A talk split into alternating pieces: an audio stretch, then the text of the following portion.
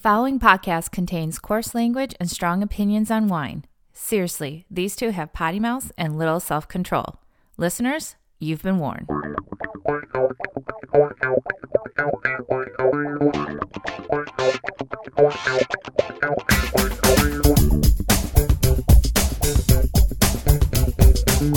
Live from our basement studios here in suburban Chicago, it's another edition of That Wine Pod.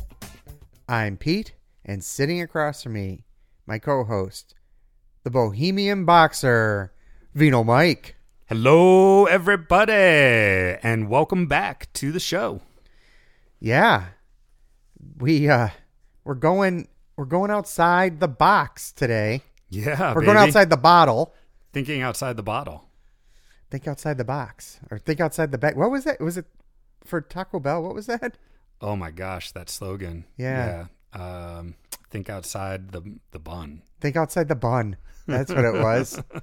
Into a nice shell. See, marketing works. Marketing works, except I couldn't remember. Kind of like when when when Andy couldn't remember the the Kit Kat song. Give me a break. oh man, Football team. Tartar sauce. man. Not, we just did the Office experience in Chicago. Yeah, It how's was that? Phenomenal. Yeah. And if you're a fan of the show and you know it and you're in that culture, highly recommend seeking this out. I don't know if it's in different cities. I mean, go on the website or whatever, but it, it was or it was an experience for sure. It's very it was very What- interactive. so what do they what do they do for that?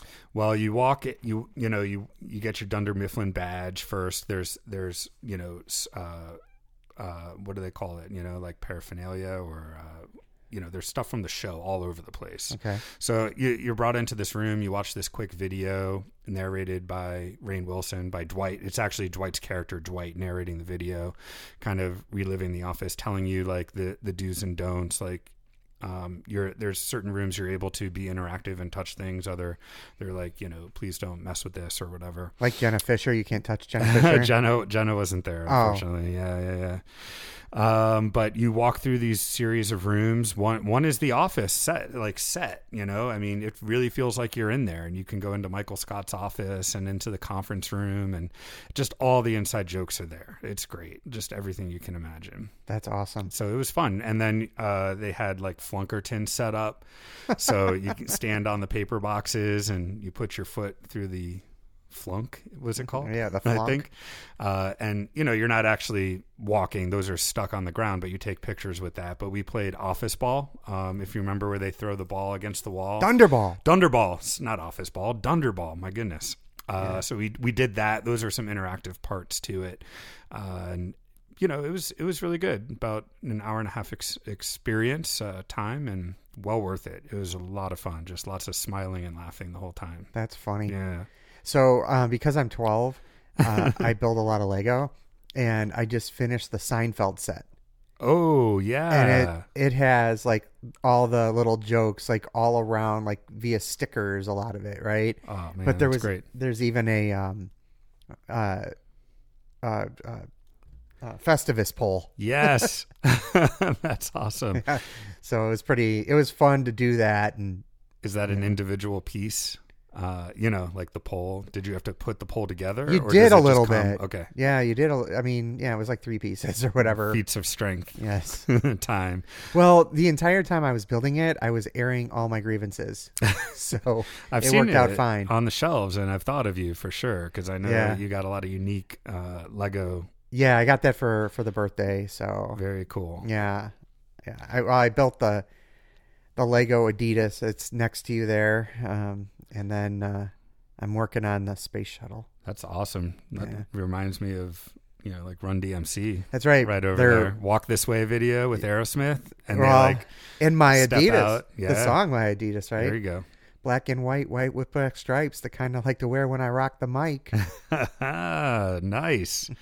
You know, man, we got to just, you know, I, I know this is that wine pod, but it'd be fun to blend all this stuff together and just drink wine and maybe talk about it a little bit. Those are called But lifestyle podcasts. Talk about The Office and Seinfeld and, you know, yeah, hip hop and rap in the 90s. I don't know, yeah, whatever. it's good stuff. We do that anyway, I guess. We do. We are lifestyle slash beverage. Right. And now we're doing it like during book club because you brought us so, something special today. You know, we're always talking about what's in that bottle, and we wanted to switch it up, and now we're going to be talking about what's in that box. What's in that so box? this kind of was inspired recently by a post I saw on Instagram, somebody I know, and she posted, "Hey, I finally got my hands on this box wine." And I was like, "Oh, I've never heard of that. That's cool." And I wanted to try to search it out because there's very few quality box wines that have like made it into the fridge where we're totally that are, are good and interesting and um, you know offer convenience but also quality and i was like oh i, I want to try this this looks interesting and then it's like why don't we try it together on the show and you know be a, a fun little episode because we've never done anything out of a box on here so what did you do today? Bought box wine. That's a show. that's a show. And when I bought the box wine, I went to like it was tagged on Instagram, the producer here. So I went to their Instagram page, clicked on their link. That brought me to this article on VinePair that just recently ranked the 12 best box wines um, according to VinePair. And we happen to have randomly here the number one and number two ranked from from the list. And there's some other things to talk about from the list and not from the list so it should be kind of a an interesting and fun episode so. Yeah, for sure. um you know so why don't we why don't we dive right right in white in with the white wine uh we've got a white and a red to try today pete so we are going to go traditional double the double the wine, double the fun. yeah. And you know what's interesting, so first of all, the the packaging, both of these are the equivalent of 3 liters. So we have 6 liters of wine sitting right here on the corner of your desk. Um you you know that's the equivalent of what? 6 uh 8 bottles. Eight bottles. Um, so to have eight bottles of wine sitting around, you know, definitely more clunky, more space. Um, you know, this offers like a definite convenience aspect. It, it they're thin and um, easy to fit into the fridge and things like that. So, So it's like kinda it, to put it in perspective, that's two thirds of a case. of a case, yeah. And these are both priced relatively equally. Well, you know, I would just maybe call them, you know, thirty-five dollars. Um, you know, I think on the VinePair article, there's a dollar difference. Like one's thirty-three and one's thirty-four.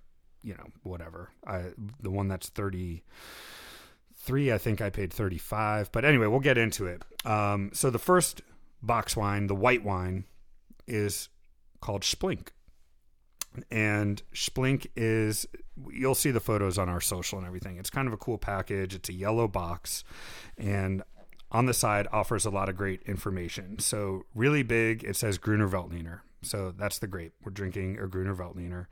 Uh, it has the vintage on it, 2020.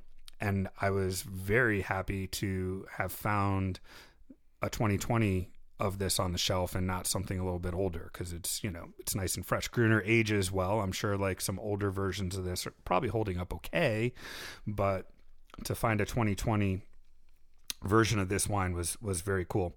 Now it also says Austrian Qualitätswein Nieder Österreich. So we've got like a pretty good designation of Austrian wine right on the box where it comes from, the Nieder Österreich region. Um, that that I think is more detailed than most of these box wines that people are more familiar with, like Barefoot and Bota Box and things like that, that draw from, you know, would be like wine of Chile or American wine, something a lot more broad. So, uh, pretty cool. And then it says who it's produced by, which is Weingut Norbert Bauer, which I didn't really realize until today, or I don't know those wines. I haven't had anything outside of Splink. Uh, full disclosure, I've had plenty of Splink in the past. It's been a while. I haven't had this for a little while. The reason I had it in the past is we first tasted this when I was working at Vin Chicago on Elston Avenue. Uh, it is imported by Cream, and we're like, wow, this is actually really good juice you know, let's bring it in. And we kept it on the shelf. And between the staff and some customers, we regularly turned this over and, and sold a good amount of it. We, it was a regular staple in the store. So it was also a regular staple in my fridge at home. But, you know, since I left Vin and the pandemic and whatever, I haven't had this around at home for a long time. But when we wanted to do this episode, I was like, all right, let me search out this red wine that I saw on Instagram, but let me see if I can find some Splink to talk about. This was before learning how this was ranked in the VinePair, Uh-huh. the top 12, you know? Um, so. Uh, so what did I do? I called up uh, my buddy Super Jessico, who works for Cream, and was like, "Hey, where can we find some Splink?" And he pointed me towards Andersonville Wine and Spirits. Oh, nice. And I was like, "Sweet, I'll swing in there." It's been a long time since I went in there. Great little bottle shop um, on Clark and uh, Foster, and they they had it. So here we are with it today. Um, and I kind of was happy to see that they were supporting this wine. I don't know where else it really is. I, I can't imagine how much of this is being sold in Illinois. Probably a little bit more in New York and the Northeast. But, um, you know, I hope that Cream continues to import it and sell it. And I hope that some accounts that support it continue also to um, bring it in and get it into consumers' hands. So, uh, let's get into it, man. Did you do a sniffy sniff or a tasty taste on it yet? No, not really. I mean, I I, I nosed it slightly just to kind of to kind of check it out, right? And it smelled like quality Gruner. Yeah. I mean, quite frankly, Yeah, you know, one of the things I like about a Gruner before we even get into this wine is the fact that it's just it's so good as a daily drinker. It's clean, it's it's refreshing, you know, always has a really good acidity, great seafood wine, great great wine like with a with a salad. yeah, You know, like if you're looking for a little light lunch with a salad, always good. But just put chill it down and and chug away kind Yeah. of thing, right? yeah, for sure. This is why it was a staple in my fridge for a number of years because when you just want, all right, we're having something to eat that goes with a white. I mean, this is like one of the most versatile things you can have. Like, all right, let's just pour a glass of Gruner and uh, pair it up like with everything you just said. We do a lot of uh, sushi at home, like carry like to go, takeout. We do a lot of Thai food takeout. Um, this goes with it all. It's it's just great.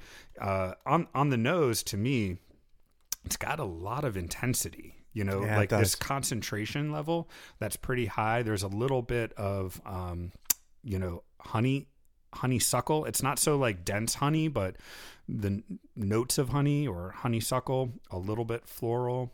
Um, we have talked Gruner on the podcast before, um, but not this, not this one. So Gruner can definitely range in styles from like really bone dry and crisp to something with a little bit more body, a little bit more fruit.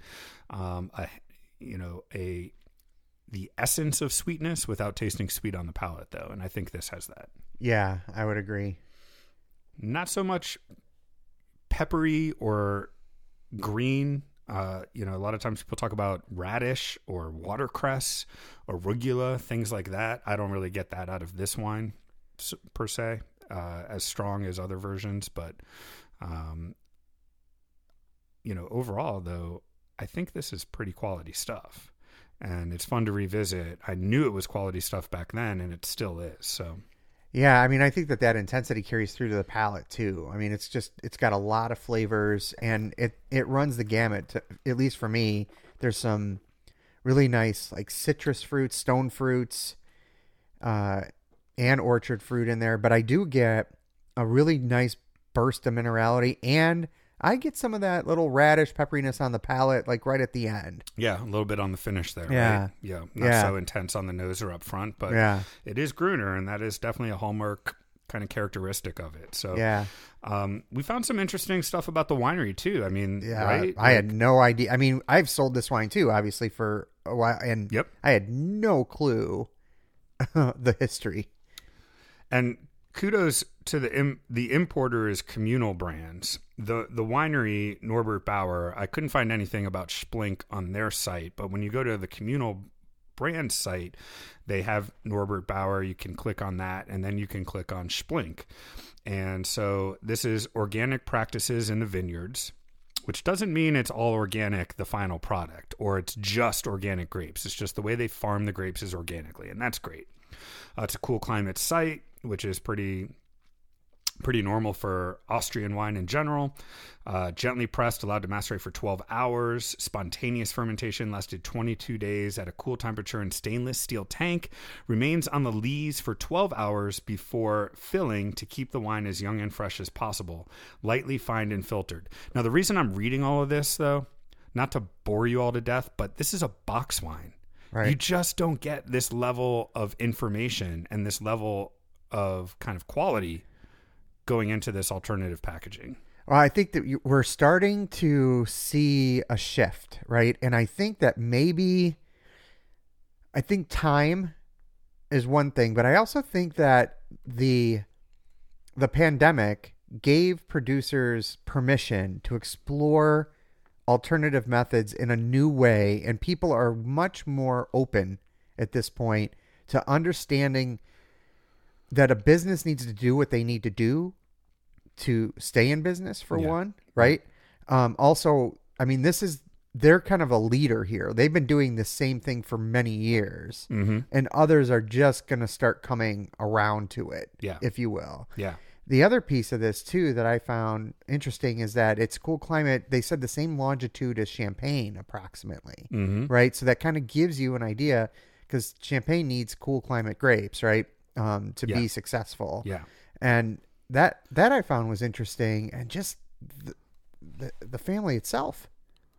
Been around a little while. Seventeen twenty one. 1721. So this is the eleventh generation of the family to own and operate this winery. That's just that's freaking amazing. We weren't even a country yet here in the United States, independent country, Right. right? When this when this family We were started. subjects yeah. back then. So yeah, lower lower um you know uh, lower lower ripeness, lower alcohol, higher acidity with this cool climate growing, right? And that that is what Gruner's all about. This right on the box is 12.5% alcohol. Um, just to let you know. So Wow, that's some. I mean, that even though is a little bit of heft for a little bit of heft. a little I- bit of I- I feel like you do feel You- that. yeah, right? you do. Um, I would have. Yeah, I I'm not surprised by what it is. Uh, I thought maybe it just was drinking that way, right? But it's definitely got a little bit of pop to it. Uh, but but in a nice way. Nothing's out of balance here. Right. Indeed. So, I mean, pretty pretty good quality here. Uh, not surprised to see it make, you know, like in the top three of anybody's box wine best best in the box list, if you will. Yeah, So, uh, a well deserved two spot. so they say one fun little factoid here: the design of the packaging is inspired by the 80s, an era where Apple computers were the boxes everyone was talking about, and Kraftwerk's Computer Love album debuted. Not sure I could name a tune off of that album. I wonder if I heard any of it, if I would know a tune or not. But it is this fun 1980s computery, digitally sort of, you know, packaging. And that's kind of the only thing that is standard to these box wines is the packaging. I don't I don't want to say standard that they're all the same shape, but most use the same uh, setup to to package the wine. So, you know, the wine is filled first into the plastic bag, um, known as the bladder, right? Which um, it's not the most do- doesn't sound the most attractive, but we call that the bladder. So it's filled it's filled into the the bag, and then they put the spigot on it uh, that seals everything up, and then that goes into the box, into the packaging. Um, these because of the way that they're packaged and with the spigot, they can last about four to six weeks in your fridge versus of course you know a bottle of wine might go oxidized so th- again there's more of the convenience factor uh, what else they talk about you know being more environmentally friendly Yeah, the carbon footprint is much smaller. the carbon footprint is smaller. So this tends to be the leading uh, points that come to play when you are marketed box wine. And I think very few offer the detail and labeling that you get with Splink. So I'm just going to say that before we move on to the next one. Yeah, I, I mean, in, in addition, though, the, it, it does cost less for them to package this too, like just their own costs. So that's a great point to talk about. Is you know, are you getting More value. more value? You know, so if, if we just use a round number, call these thirty six dollars divided by four, it's the equivalent of a nine dollar bottle of wine. You know, I've I've got the little price tag on Splink. It's thirty four ninety nine, so it's like eight point Yeah, nine or just whatever. call it a $9 know? So nine yeah. nine dollars and under, um, which sounds like a really great value. I don't know any Gruner off the top of my head that is eight ninety nine in a store. Right. It might it might exist, but you you know, and we're talking about dollars here. I mean, there's definitely like ten ninety nine, eleven ninety nine, twelve ninety nine, um, fifteen dollar Gruners, but sub ten hard to find. I, I would agree. I mean, the, the question is I think that this is specifically made to be boxed wine. There's not like bottles of it and then you've got this box, right? Whereas others, there are bottles and then you get a box and it's like the box discounts at times, sometimes, right? Not always. Sometimes discounts the kind of bulk buy, if you will. Yeah, Uh, so I'm thinking about like house wine, right? Yeah. They're they're big in the box category. yeah, They also have bottles. like the brand House Wine. Yeah, yeah. I'm sorry, the brand Gotcha. out of Washington Yep. State. Okay. Um, Which I saw them on the list. they'll right. probably be on it. I, you know, I didn't look through the full list, but my guess is they're on it more than once because, quite frankly, for 18 to 25 bucks, those house wines are really good value. I mean, it's good wine, right? And you know, it, it's just that we're not. I mean, here it is, number seven.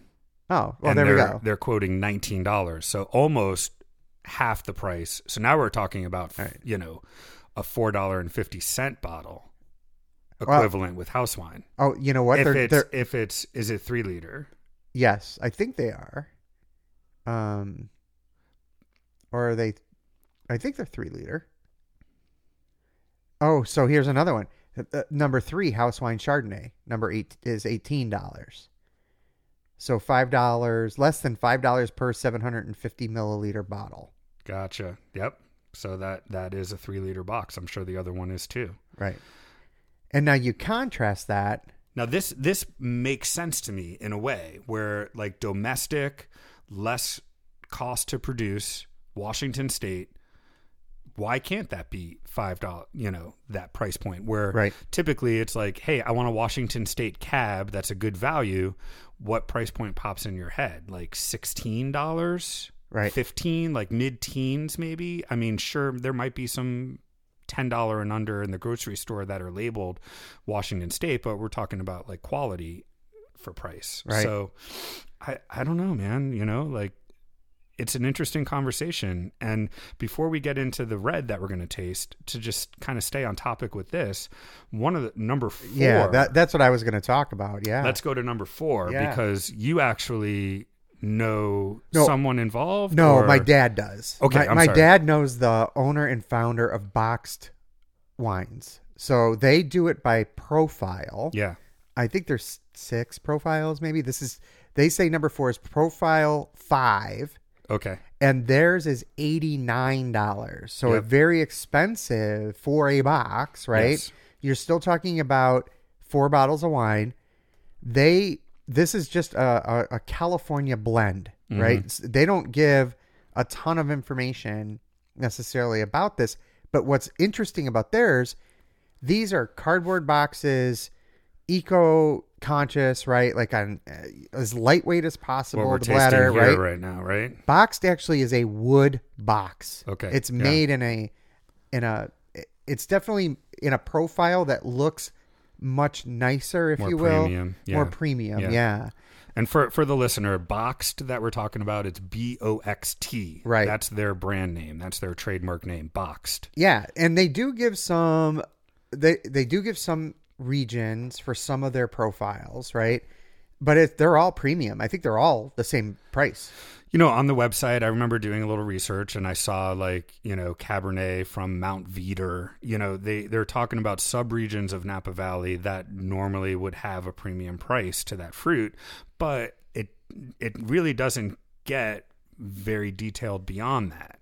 So it's interesting because Well, and I think to say this is the conversation. Are you cool with buying the convenience of having like this packaging and sure I, it would be fun to taste one maybe we'll get one one day i, I mean it, it didn't look like super like you you can basically subscribe right That that is their model It's- it's a subscription. subscription If you don't subscribe, it gets really pricey. gets really really pricey but you know 90 bucks for four bottles you know I mean, that's premium, right? premium. Like, I, I mean, to have napa cab or napa juice or california juice premium california juice on tap at home but not knowing there's I, this is where it's tough for me because when you when you drink like a 30 to 40 dollar bottle and upwards right, it, part of that cost and that romance is being associated with the producer with the winery they're trying to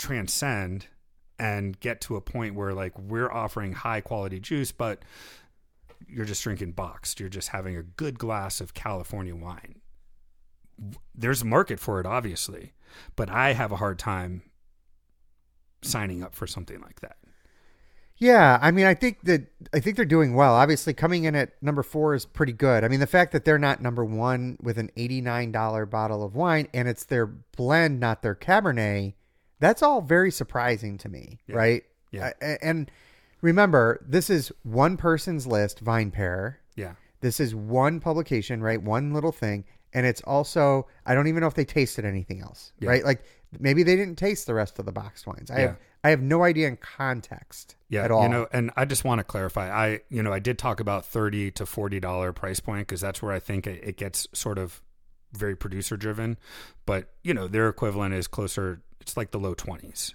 right, so it's premium like a you know a $23 bottle of house wine. Right. to me that's kind of premium you know? I mean i think i can think of so many awesome wines that are around $24 that i'd rather pop the cork on perhaps than just drink a ubiquitous premium california wine. Right. so it's tough. It's a tough sell for me. Well, and I mean, so speaking of that, though, before we, you know, do taste the the next one, mm-hmm. Tablas Creek jumped in this fray. yes Right, yes. recently. they just they just blew up with it right? They just went viral Yeah. with their three liter um, box of rosé yes that they were selling for ninety five dollars. yes for for their rosé, and that is a zero discount on their bottles mm-hmm. to to do it boxed.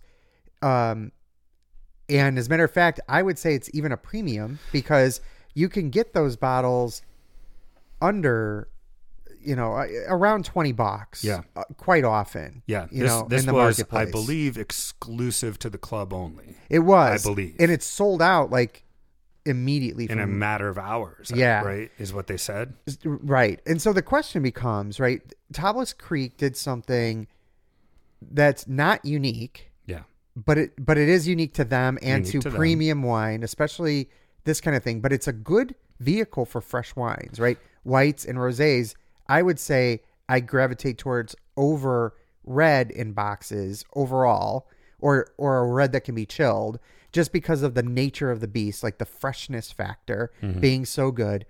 And what they did here though is said we're going to do something. We're going to make the money we believe the wine is worth not necessarily what the market might tell us it dictates at. So if i was consulting on this i may have said geez i don't know maybe you should make this 75 bucks instead of 95 right they would have lost 20 bucks a box for no reason as a matter of fact selling out in a matter of hours i might argue that they could have been 125 yeah right at this point now you know yeah right? I, so the question becomes like, is it like we act like companies making a profit is a bad thing? It's not, right? There, there may be limits in some people's minds, and I'm not going to argue that, right? Yeah. But when you're talking about wine producers, let me tell you, let me let you in on a secret. Outside of a very small handful, they struggle year to year. Mm-hmm. They may or may not make a profit year to year. And Tablas Creek is one of those that's it's old, established, extremely well respected.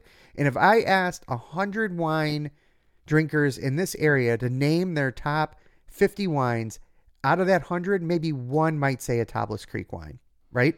It- maybe, it- maybe, maybe. And I'm It sitting might here be zero. wondering. You know, we know Tablas Creek very, very well. I wonder how much of our audience knows it. But you know, this is a very well, like you said, established winery in Paso Robles that is related. It's the California outpost or California winery of Chateau Beaucastel, one of the most famous Chateauneuf du Papes and producers of Rhone wine in southern France. So, anyway, Yeah, yeah. So to- so they've got a little bit different. Whenever we're talking about these old wineries holding holding stuff here in the new world, so it's a little different. But if you just take it as an entity, Yeah. right? Like forgetting about that part of it, Yeah. like the Beaucastel part, it's it's not like we're all naming Tablas Creek, but it gives them permission to experiment too because of that money behind them. But if you go to, you know, another like name an Italian producer that we absolutely love, um, Guillermo, Guillermo. right? Guillermo could produce box wines and some damn good ones, given what the wine looks like, right? But I don't know if he could command a, a premium or the same price point. I don't know. Maybe because his prices aren't outrageous anyway to begin with. But I guess I want us to think about like, would we rather have a box of um, Guillermo Arnais in the fridge over four bottles? My answer is yes. I'd be willing to pay the same price I pay for the bottles to get Yeah. the box, and it would make them more money. So in the end, I'm wondering why more people don't do this. And will Tablas Creek kind of be that pioneer, you know, where it's like a premium winery brand name? Will others now jump on, especially seeing after, uh, you know, seeing seeing their results and how quickly it sold out and what that demand looks like? They obviously didn't even have enough of it to satisfy the demand. That maybe they, I don't. It'd be interesting to know what the forecast was on that. I, I, I'm not sure. Um, you know, sometimes maybe you make a little less to create demand, you know, um, and make it kind of more exclusive. So, but I think the premium pricing is really interesting conversation because when we're buying often premium wine in larger formats like 1.5 liter magnums or 3 liters we tend to pay a premium for those bottlings. They tend to be more uh, perhaps barrel selected by the producer. There's less of them made. They're more rare. They age better. Now we're also talking about you know cellar worthy wines where box wine obviously does not have that uh you know it, it Doesn't have that potential. it doesn't have that potential yet. I, I mean, I don't know if ever. I, I, I don't know. You know, Yeah. it- Never say never. like screw caps, right? Like, oh, you can't age. Well, they do age really well. Can can wine in a bladder age well if it's really premium and made well? Why would you though? I'm I'm not sure. That's that's getting way off the reservation here. But Well, but there also is an increased cost to bottling those larger bottles, right? There, there. It's not like yeah, that's true too. a 1.5 bottle is not just double the cost of a 750. it's like more, yeah. it, it's it's more than th- The- they're exponential as you go larger. and we, we always just think about the juice equivalent how much wine per you know and then yes there the glass the the cork the shipping the weight well, there's not the bottling, you know, assembly line for three For liter a big, bottles the way that there are for 750. It just doesn't work that way, Yeah. right? So which by the way go to the tablas creek instagram everyone yeah. because they showed you how they package the these you know the, the boxes yeah. the bladders which i'm sure is very similar for all of them so if you want to see it was a really cool video actually um, and yeah i mean kudos to them but it, it, we'll see what happens so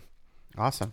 Well, while you pour Yeah. um, the next wine, there was when I first got into the wine business and had my my uh, shop down in Frankfurt. There was another Washington winery that bottled, um, uh, well, bottled that made a box wine, and Mm-hmm. it was simply called Xbox. and it was Sauvignon. The one I had was was Sauvignon Blanc, and eventually they did get a cease and desist by this little company called Microsoft, right? But I have to tell you, I sold a boatload of that, and I got it on closeout for like three bucks a box, oh my gosh and it was really good juice. But I think they knew either knew the lawsuit was coming, or they just weren't able to sell box wines. I mean, this is a long time ago, right? This is 17, 16, 17 years ago, and I was able to sell it though for like 15 bucks a box. So it was still dirt cheap. Right, to the consumer. It was really good juice, worth that much, but I had paid three. It was like finally a way to make a few dollars, right? Um, Right. and you know, I I always had a box of that for the amount of time that we had it, right? The two vintages or whatever we had it. I, I, it was always in my fridge Yeah. because it was just good. Yeah.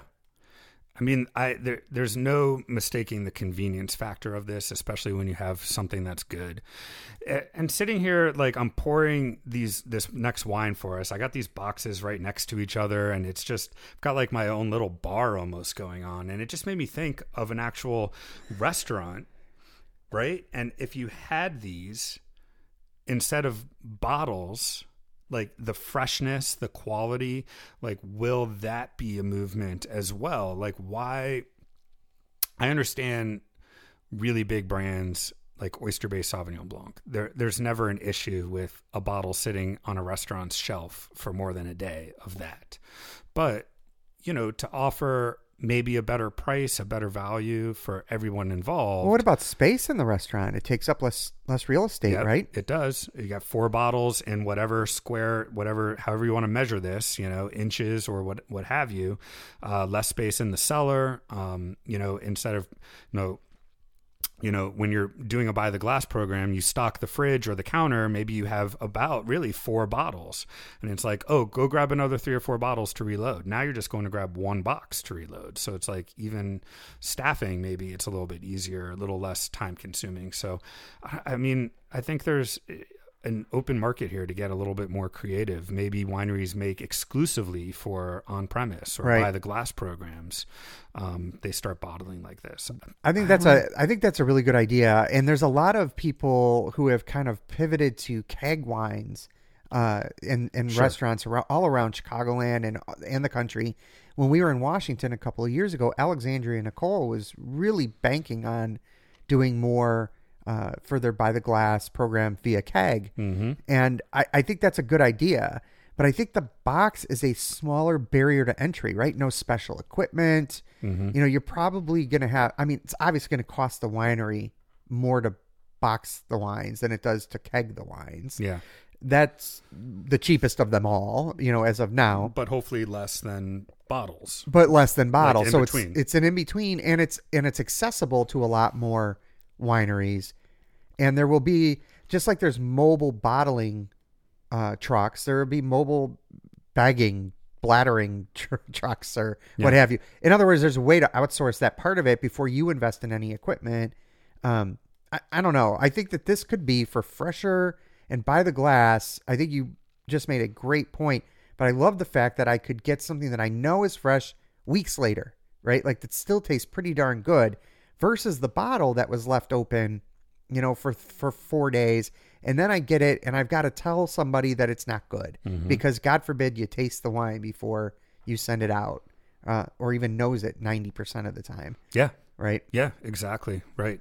Uh, you're going to get more consistency, and you know, I'm just sitting here thinking like it's you, you know, you open one box, that's the, the the same time it takes to open one bottle. So now you've saved the time it takes to open three bottles on your your labor. I, I know this is like micro level, but over the long haul, this stuff can make a difference. You know, Yeah. so I don't know, man. It's crazy talk, and people are probably like, yeah, whatever, that's craziness. Well, But I, mean, I, I think it would be pretty badass. I, I mean, as a restaurateur, I would be definitely interested. And that that rant about um, not tasting your by the glass bottle or making sure it's good before it goes out. That is my um, last uh, privileged uh, rant of the day. First world problem rant of the day, It right is. there. Yeah, yeah, yeah. All right. There's bigger things in the world than that. There, there definitely is. So, but uh, so anyway, going into wine number two here, man. This is uh, and what caught my eye was the name. It's so it's so fun and cute. Called Sandy Giovese. Sandy Giovese is a fictitious character. It's the alter ego of the owner, um, who lived in Italy for eight years. She was studying opera, but she got into wine and wine importing and started a company. And uh, she started this uh, this brand called Sandy Giovese. They make a rosso, uh, which we're tasting today, and a rosato. Now, we'll get into the packaging first. Let's let's start from the outside and work our our way in. It's it's really fun packaging. Um, I can see this definitely appealing to the very social and non-serious wine drinker. It's it's fun and playful, right? Forget about gender anymore. It's just a, it's fun and playful, and if that's your thing, you're going to gravitate towards it. Um, on the top, it says "Chill Me," so that's actually pretty cool, you know, because it's a lighter red wine, and it, it should be thrown into the fridge. I can't imagine if this was like room temperature at 78 degrees in the summer or something, it might not come across as good. Uh, three liters, so one box equals four bottles. They tell you that.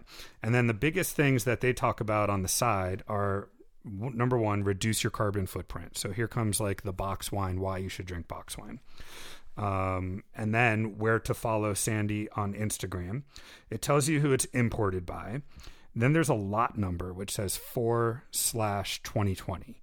I'm not sure what that means. It could mean that's when it was bottled or packaged. That is. So is it 20? Like there's no vintage on this. Let's Correct. say it was not on the box. There's not a vintage compared to the Splink. Right. Could be multi vintage if that's the guess. case. I would guess so. You know? Yeah. But it was packaged probably April of 2020 is when this was Yeah. packaged. Um, then it says red wine, product of Italy. So that's as specific as we're getting with where this where the fruit comes from. It comes from Italy. It's a pretty big country. um, and then alcohol is 12%. So this is lower than the fucking Gruner Yeah. in terms of the labeling, right? Uh, the blend, we did a little bit of research, R and D. We went to their website to see if there was more information there, and we did find a blend for this. So this is 85% Sangiovese and 15% uh, Trebbiano, which is a white varietal, and those are probably the top two planted grapes in all of Italy. Um, it could come from product of Italy, maybe multiple regions. I I didn't see how many of these were produced. I didn't. I don't think I found that. So if that pops up, Pete, let us know if you're if you've got the website open. But this is a lot less uh, information compared to the Splink about what it is. Uh, a little bit more um, straightforward. And then one last thing it says is Italian grapes from earth friendly farmers. That's groovy. That's cool. I dig what she's trying to say, but it doesn't have any sort of real definition behind that. Um, earth friendly farmers. So, anyway, it's just my two cents. You know, it, to me, that didn't mean anything. It made me a little bit more skeptical of the quality. But when you see VinePair tasting all of these wines and this made the number one spot, it was like, all right, there's got to be something good going on. So, Yeah. Um, I, I mean, they just they don't have a production, right? Because it's lots. So it'll be a rolling production, Yeah, right? So there's no going to be there's not going to be no production versus numbers. versus the Splink, which was vintage, vintage, dated. They gave us a production figure on that, which was eighteen thousand boxes. So that was like times four, right? Now, Or see, I thought it was the opposite. eighteen thousand three liters. Oh, is that what it was? Yeah. Oh, wow. Yeah. Okay, so that's Yeah. different than what it said on the importer's site. Yeah. Wow, that's what did it, what did it say there? Two thousand one hundred and something. B- Oh, wow. Bibs, yeah, Huh. bottle Well, and bag. Maybe we'll we'll look that up after the fact, and Yeah. I'll, I'll put it in our social post or something. Yeah. because we saw two different things there. Yeah, yeah. But this one that makes sense then. All right, yeah, it's a lot, so we're not really getting it's rolling production like you said, and Yeah, twenty five hundred BIB for the Splink, according to their their talk sheet. yeah, Um, yeah, but nothing there. You know, when they say that it's um, organically farmed grapes, once again, maybe that's what they mean by earth friendly farmers, is that Mhm. they're doing things organically. Um, you know, it's right on the box. It just says juicy, and it is. It's a juicy wine. a lot of strawberries and kind of strawberry jam. Yeah, um, compote. It it's not um, not super concentrated or cloying or jammy, but there is this really um, ripe you know ripe fruit quality to it, but some underlying earthiness as well, which I'm kind of pleasantly surprised to find in here because I really thought it was going to be almost like Nouveau, Sangiovese Nouveau, if you will. You know, Yeah. like really clean and fruit forward, and that's it. And this actually has something else going on. Yeah, I mean the nose is Sangiovese, right? It's got that little bit of purple flowers. It's got that tiny bit of earth. It's got that bright red cherry on the nose.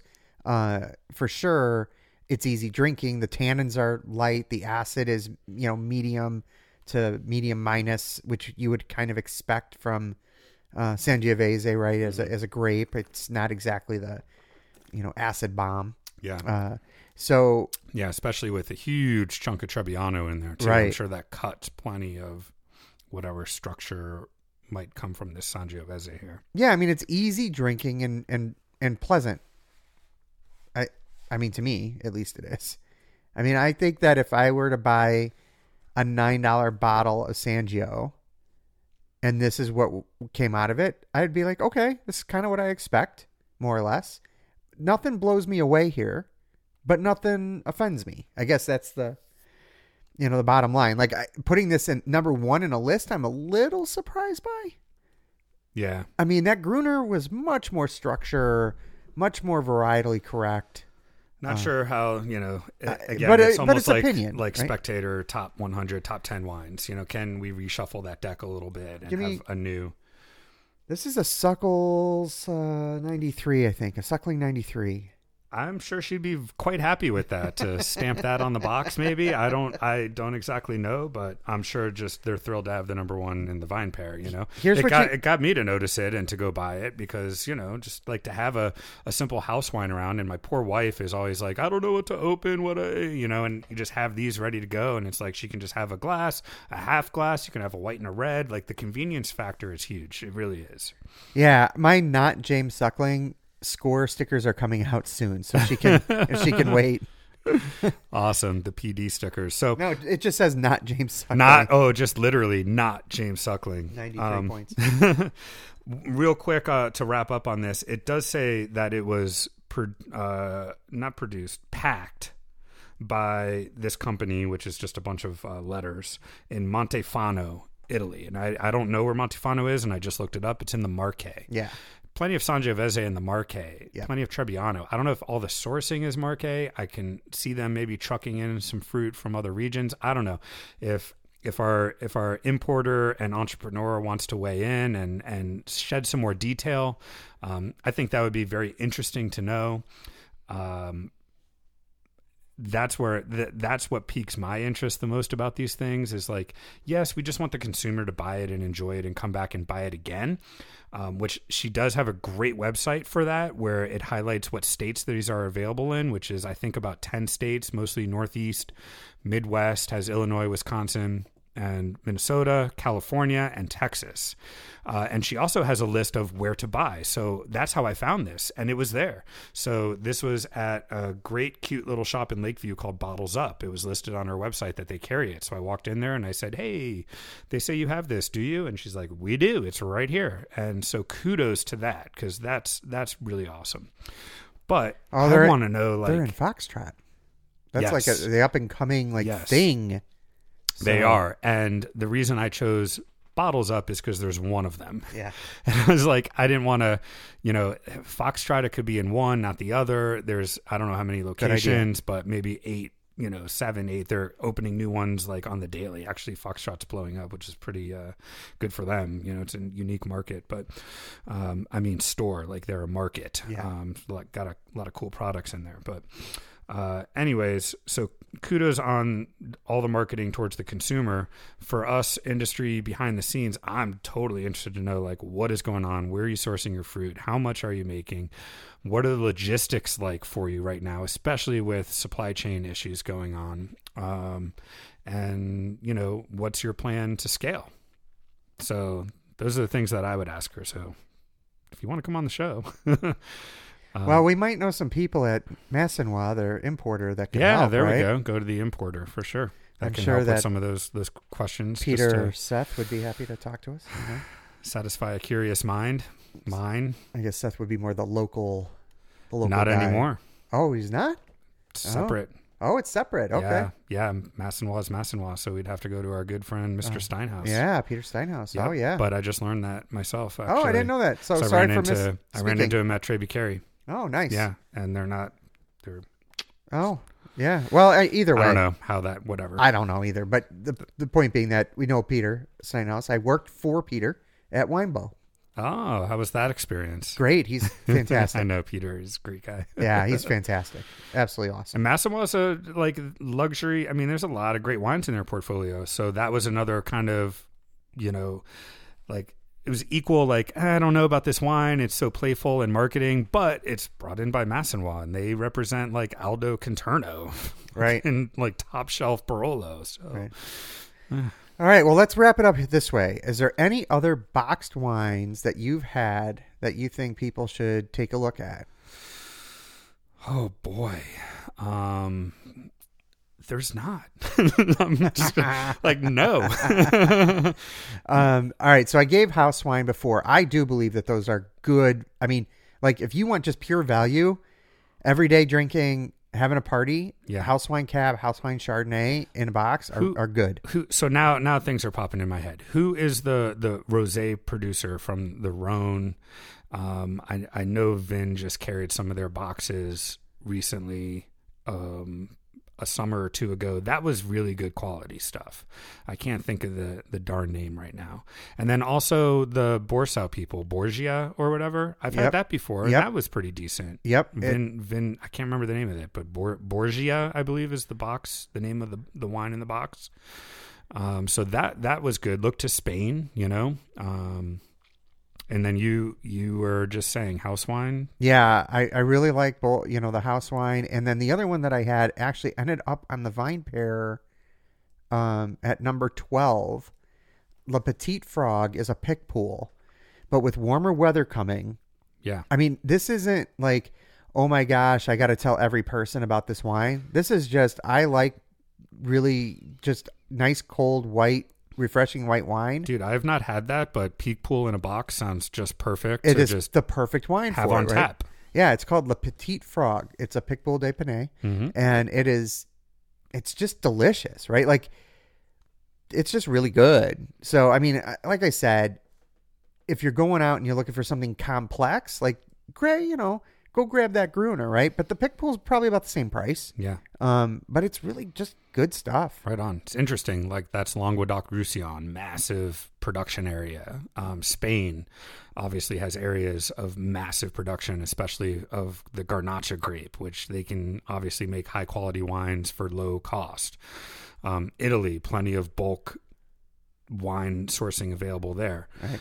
We don't see as much domestically, and so you know, house wine, Washington State, that that makes sense to me that we'd see something from out there. I you know, I, I don't know domestically now Tablas Creek, but now we're going into that premium side, and um, and I would love to try the Boxt boxed brand at some point. So maybe we can get our get our hands on one. You know, Yeah, yeah. I mean, and um, you know the the chicken wine.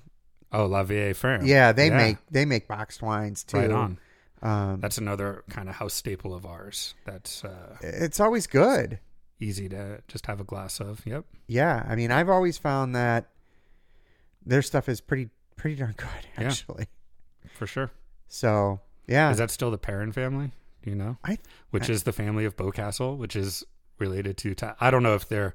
I don't know the business connections anymore between Tablas Creek and Beaucastel, if there are any. I would assume so, but yeah, I I don't know. I mean, I think so though. I mean, I haven't seen any any sales. yeah.